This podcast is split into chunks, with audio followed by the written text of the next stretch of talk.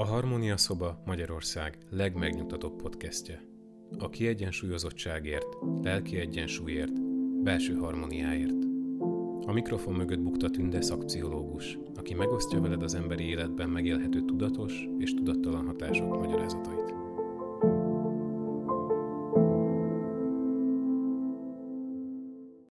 Fél éves program közepén tartunk. Most azokat a belső puzzle darabokat rakjuk ki, ami a női lélek belső működését határozza meg. Egy olyan rész következik, amely azoknak a nőknek a gondolatait és sikeres változási folyamatának koncepcióit mutatja be, akik a saját útjukat később könyvformájában megjelenítették. Hat különböző koncepció következik, különböző kultúrákban élő hölgyek gondolatai, a túlsúly probléma gyökereinek más-más aspektusból való megközelítése, és a megoldási folyamat más-más szempontokból vagy elmagyarázása. Sejtitek, hogy nagyon nehéz 20 percben bemutatni ezeket a koncepciókat, és természetesen az én szűrőmön átszűrve emelem ki a főpontokat. De titkon azt remélem, hogy új világokat nyit ki bennetek, ahogy velem is történt, mikor ezeket a könyveket olvastam. Az első nagyon szubjektív lesz, mert én imádom Párizst, a francia parfümöket, a francia nyelvet, és mindazt, ami egy kultúrkör régi értékeit képviseli még. És ha én dönthetnék arról, hogy a világban hol élnék, az én helyem a Versailles kastély lenne. Nyilván, ha hallgatjátok a podcastjaim, érezni, hogy természeti lény vagyok, és a magyar női létállapot összes mélységét és szépségét megjártam. És bennem a francia nő létállapot ennek az útnak a következő fokozata, mert nekem úgy tűnt, hogy tágasabb, szabadabb és nyugodtabb, mint amiben én beleszülettem. Talán a podcastben sikerül is ezt érzékeltetnem. A szerző a könyv első oldalán leszögezi, hogy ő nem orvos, nem pszichológus és nem is táplálkozási szakértő. De Franciaországban született és nevelkedett, és alaposan megfigyelte a franciákat. A francia életmód és táplálkozás bölcsességét kivált a francia nők rejtélyes képességét a karcsúság megőrzésére, már sokkal kevésbé ismerjük és alkalmazzuk a 21. században. Ő úgy gondolja, hogy a francia nőknek szisztémájuk van, és egy csokor alaposan kidolgozott trükköt alkalmaznak. A fejezetek a Párizsban töltött idő megfigyelésére épülnek, összevetve azokat a New York City-ben, Amerikában és szerte a világon szerzett tapasztalataival. Amerikában volt cserediák, és az egyetem elvégzése után néhány évvel öde költözött, fordító volt az ENSZ-ben, majd a francia kormánynak dolgozott, a francia ételeknek és a boroknak csinált reklámot. Később Pesgőgyár igazgatója is lett a szerző, és a munkája miatt legalább 300 alkalommal leszik vendéglőben évente, és immár 20 éve így él. Ebben a könyvben elmagyarázza, hogy hogyan csinálja, és azt is, hogy hogyan csinálhatja utána bárki. A könyvet 2006-ban írta a fejlett világ összes asszonyának, akiket hivatás szólít, stressz nyomaszt, globalizáció vesz körül, és a 21. század meg annyi csapdája leselkedik rájuk. Kizárólag a saját női tapasztalataira épít, és kivált kép azoknak a nőknek írta, akiknek legfeljebb 15 kilót kellene fogyniuk, ami szerint a populáció túlnyomó hányada. Úgy gondolja, hogy nekik arra van szükségük, amit a francia nők tudnak. Kiegyensúlyozott és kipróbált viszonyra az ételhez, és az élethez. Amikor írtuk a könyvet Renátával, kaptunk egy olyan véleményt, hogy nem igaz már a mai francia nőkre az az állítás, hogy a francia nők nem híznak. Lehet, hogy ez általánosítva már nem igaz, de nekem nagyon fontos volt a könyv. És én 17 éves koromban voltam először Párizsban. Láttam akkor a kávéházak teraszán a csupa nagybetűs francia nőt, akik már akkor elvarázsoltak. Nagyon tetszett ez a kifinomultság és vonzerő, ami belőlük áradt. Én már csak a francia parfümöt használok tíz éve, és mély vonzódásom van a francia férfiakhoz is, hiszen én még Alain Delon és Robert Redford által megforfált férfi arhetipusok hatásán nevelkedtem. Számomra az volt a legérdekesebb a saját folyamatomban, hogy évek múlva tudtam odaérni egy-egy létállapothoz, amit javasol a szerző. De mindig sikerült detektálnom, hogy jé, erről beszélsz, de jó, hogy bele tudtam fejlődni ebbe a létállapotba. Természetesen a betűs francia női létállapot átélése még várat magára, de remélem egyszer odaérek. Majd ha átéltem, készítek erről az útról is egy podcastet. Akkor kezdjünk is bele a szubjektív beszámolóba. Számomra az a gondolat volt a legmeghatározóbb, hogy mindenkiben két én lakozik. Az egyik, aki sovány, egészséges akar lenni, és a másik, aki valami mást akar. És én megtaláltam magamban ezt a két nőt. Az egyik jólétben szeretne élni, magas önbecsüléssel rendelkezni, a legfrissebb divat szerinti eleganciával öltözködni, és a másik sok-sok élvezetet akar azonnal. A szerzőnek az a javaslata, hogy a két ellentétes impulzus egyensúlyba hozásának a kulcsa nem az, hogy legyőzzük a hapsoló énünket, hanem hogy közelítsük a kettőt. Kössön barátságot a két én, és irányítsuk mind az akaraterünket, mind az élvezetünket. Ezt nevezi a szerző francia módszernek. Nem fogyókúráról beszél, hanem átalakításról. A könyvben kifejtésre kerül az a gondolata, hogy ha egy nő komolyan veszi önmaga átalakítását, akkor komolyan kell venni az örömöket és az egyéni boldogságot, mint célt is. Elgondolkodtam azon, hogy a szerző szerint azzal vannak tisztában nagyon a francia nők, hogy a legtöbb ételből az igazi örömet az első néhány falat nyújtja. Amit élveznek, nem rutinból élvezik. És én mennyire nem figyeltem régebben az első falatok ízeire, hanem sokkal inkább az volt a fontos, hogy ehetek, és sok étel van a tányéromon. És milyen érdekes az is, hogy arra is emlékszünk, mikor először megkóstoltuk a férfit. Az első falatok valahogy megmaradnak az emlékeinkben ami tényleg nem rutin, hanem újdonság. A második nagyon fontos gondolat az volt, hogy nagyjából három hónap kell ahhoz, hogy a saját útjára rátaláljon az, aki átalakítást szeretne. És ez az útkeresést tervezni érdemes. Azaz 90 nap csak arra azért szükséges, hogy a saját utat megtaláljuk, és csak utána következik a lassú változás létrehozása. Ez a belátás nagyon fontos szerintem, és a fél év során már sokat gyára beszélek róla, hogy a valódi megoldást nem tíz nap alatt megtalálni, hanem tényleg hónapok alatt. A harmadik gondolat az volt, hogy az író szerint a rossz evés és ivási szokásainknak legalább a fele gondatlanságból fakad. Figyelmetlenek vagyunk, azaz nem figyelünk valódi szükségleteinkre és örömeinkre. Én is azt gondolom, hogy a koncentráció fejlesztése egy kiemelt folyamata a testünk átalakításának. A már korábban említett szenvedély magatartás miatt nehezen tudja kialakítani egy túlsúlyos személy, hogy a valódi problémával szembenézzen és megtalálja a valódi okokat. Érdekes gondolat volt számomra a negyedik is, amely arról szólt, hogy ahhoz, hogy a lélek szenvedélyét megértsük, meg kell különböztetnünk őket a testétől. És hogy a francia nő titka főleg a fejében van. És pontosan így fogalmazza meg, hogy egy dolog azonosítani az ellenségeinket, és egy másik legyőzni őket. És az a kulcsfontosságú teendőnk, hogy azonosítsuk ellenségeinket és a kedvenceinket is, és mindkettőt igazítsuk az éppen megfelelő fokozathoz. Bemutat jó támpontokat egy konkrét koncepció kialakításához. Vedd elő a fizetet, és beszéljük át ezeket a támpontokat. Próbáld megállapítani, hogy mi ad neked igaz élvezetet, és melyik ételből leszel értelmetlenül sokat. Melyek azok az ételek, ami nélkül meglennél, vagy legalábbis kevesebbel is beérnéd? Vajon tényleg kettőre van szükséged abból a bizonyos dologból ahhoz, hogy kibírd ezt a mai napot? Egy nem lenne elég? Esetleg nem hagyhatnál ki minden harmadik napot? Mi esik neked a legjobban? Egy francia nő számára nyilvánvalóan fantasztikus élvezet rejlik egyetlen kocka igazi finom csokoládéban, amelyet egy tudat sneaker szelet meg sem közelít számára. Ebben a koncepcióban a trükk az étvágy kezelésében és kielégítésében rejlik, miközben meghatározzuk, hogy hogyan, mikor és mit csökkentsünk. A megoldás nem a pótlásokban lejlik, hanem abban, hogy a lehető legtöbb jó ételt tegyük. A könyvből azt is megértettem, hogy miért fontos a rituális előkészület. Ötödik gondolatként ezt szeretném bemutatni. A francia nők imádnak vásárolni és főzni. Szeretnek arról beszélgetni, hogy mit vettek, mit főztek. Ez a szeretet milyen természetes dolog, csak épp ezt számos kultúrából szinte kiradírozták. A szerző arról is beszél, hogy hogyan kezdett el egyszerűen főzni otthon, hogy lássa és megtanulja, mit visz be a testébe. Az átalakítás során szerint a nagy segítség, ha magunk készítjük az ebédet és bevisszük a munkahelyre. El kell döntenünk, hogy az eredmény érdekében kezdetben be kell dobni egy kis extra gondolkodást és erőfeszítést, és ez hamarosan automatikussá fog válni. Ajánlásai között az is szerepel, hogyha lehet, használjunk igazi tányért és rendes szalvétát. Hogy hangsúlyozzuk a tevékenység fontosságát, és lassan együnk. Alaposan rágjunk, és csak arra gondoljunk, amit teszünk. Szagoljuk és ízleljünk minden falatot, tegyük le az evőeszközt néhány falat után, és elvezzük az ízeket és az étel minőségét a szánkban. A francia élvezet pontos eleme az, hogy az ételt a tányér közepén elrendezik. Minden fogás után tányért cserélnek.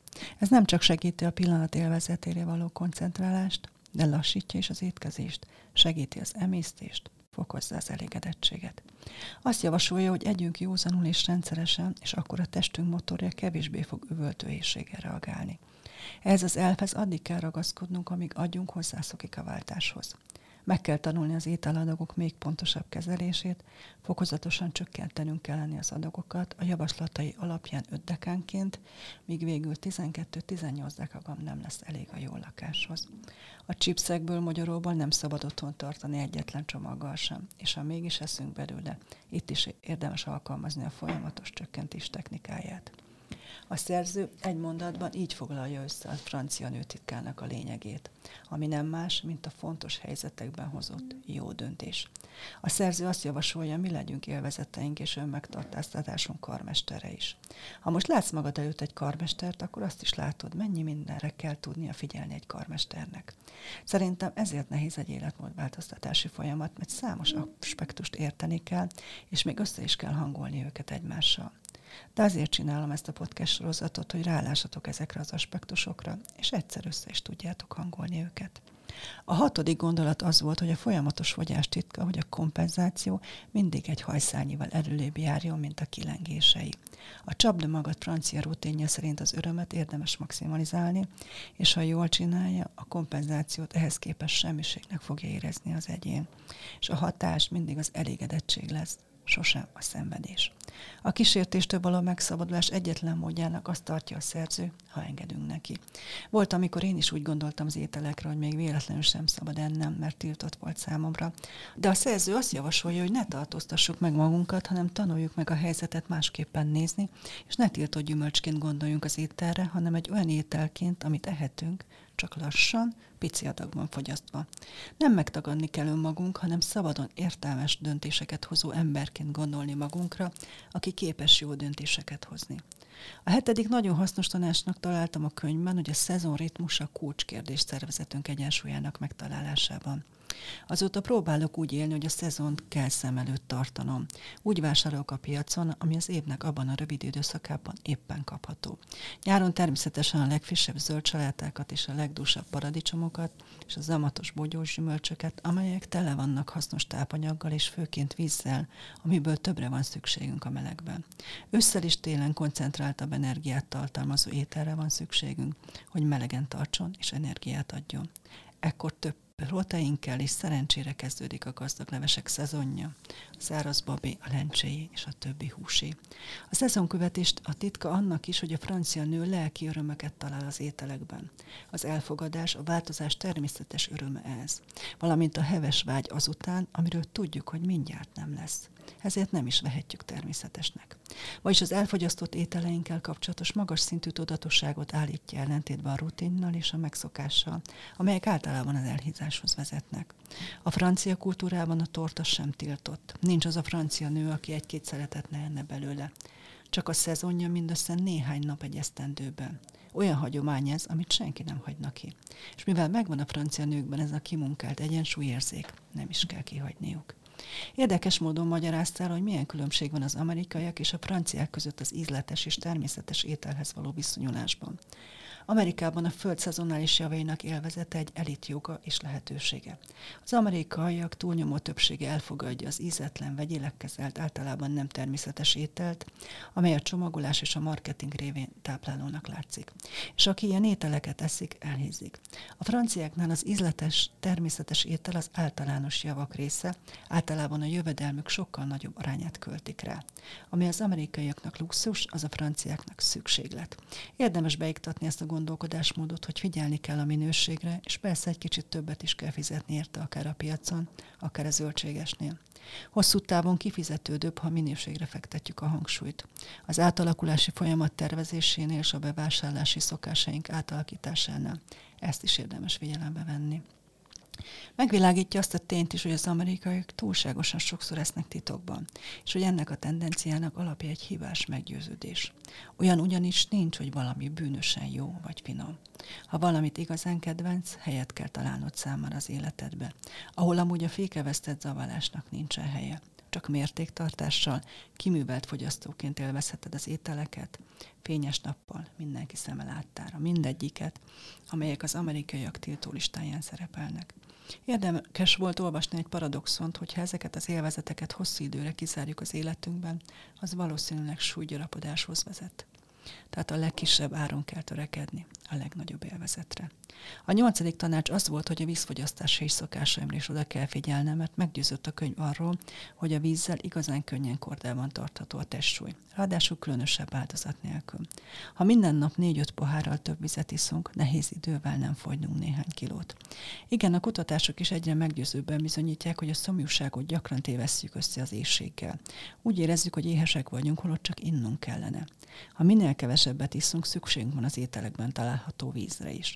Ugyanezen okból a víz tökéletes éjségűző. Ha rendszeresen iszunk, úgy érezzük tele a hasunk. Javasolja a szerző, hogy reggel az első dolgunk az legyen, hogy igyunk meg egy nagy pohár vizet, és esetleg, ha nem aludnánk jól, akkor is igyunk egy nagy pohár vizet, mielőtt este elalszunk, mert a kiszáradás a rossz alvás egyik oka.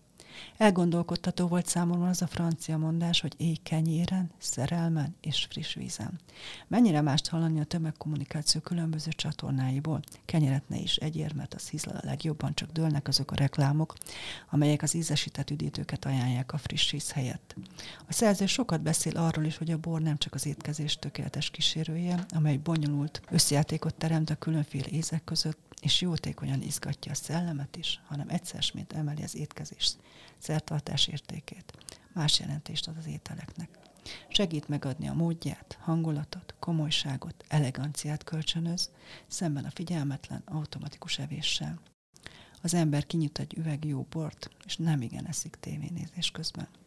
És itt a podcast végén összefoglalva felolvasnám, hogy mi is jellemző a francia nőre. Te is leírhatod a füzetetben, mi az a gondolkodásmód, amit te beépíthetsz a mindennapjaidban.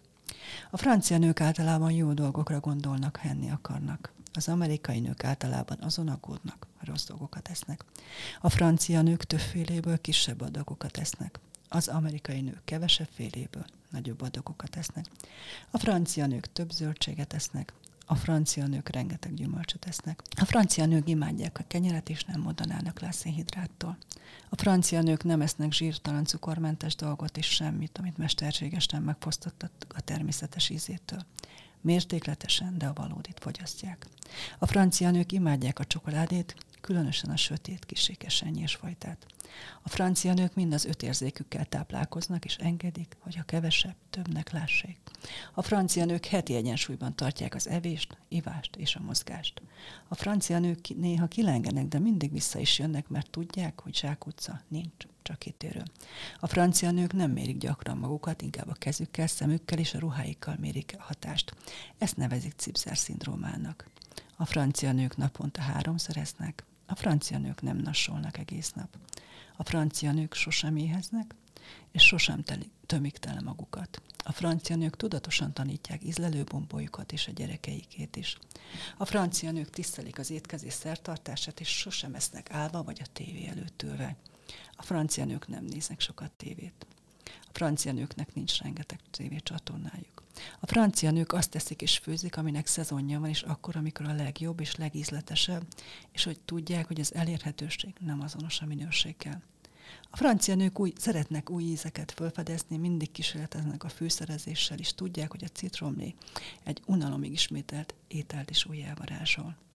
A francia nők tartózkodnak a rendkívül hőmérsékletű ételektől, szobahőmérsékletű zöldséget és gyümölcsöt esznek, és a vizet is így fogyasztják. A francia nők nem szeretik a töményitalokat. A francia nők rendszeresnek isznak bort, de csak étkezéshez, és mindig csak egy pohárral vagy kettővel. A francia nők szeretik a pesgőt aperitívnek vagy étkezéshez, és nincs szükség különleges alkalomra ahhoz, hogy kinyissanak egy üveggel. Francia nők egész nap isznak vizet. A francia nők maguk döntenek az élvezetekről és a kompenzálásról. Tudják, hogy a kis dolgok is számítanak, akár hozzáadjuk, akár levonjuk őket. Tudják azt is, hogy felnőttként mindenki maga alakítja ki a saját egyensúlyát. A francia nők szeretnek piacra járni. A francia nők előre eltervezik a menüt, és mindig menüben, kis adalékok sorozatában gondolkodnak, még otthon is.